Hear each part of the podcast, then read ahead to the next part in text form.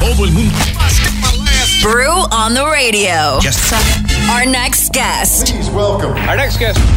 the world famous. The world famous. Please welcome Selena Gomez back with new music and hanging out in studio today. Couple of milestones. I don't know if you knew about these. Maybe you've seen it. Um, 14 years ago. You know what happened 14 years ago?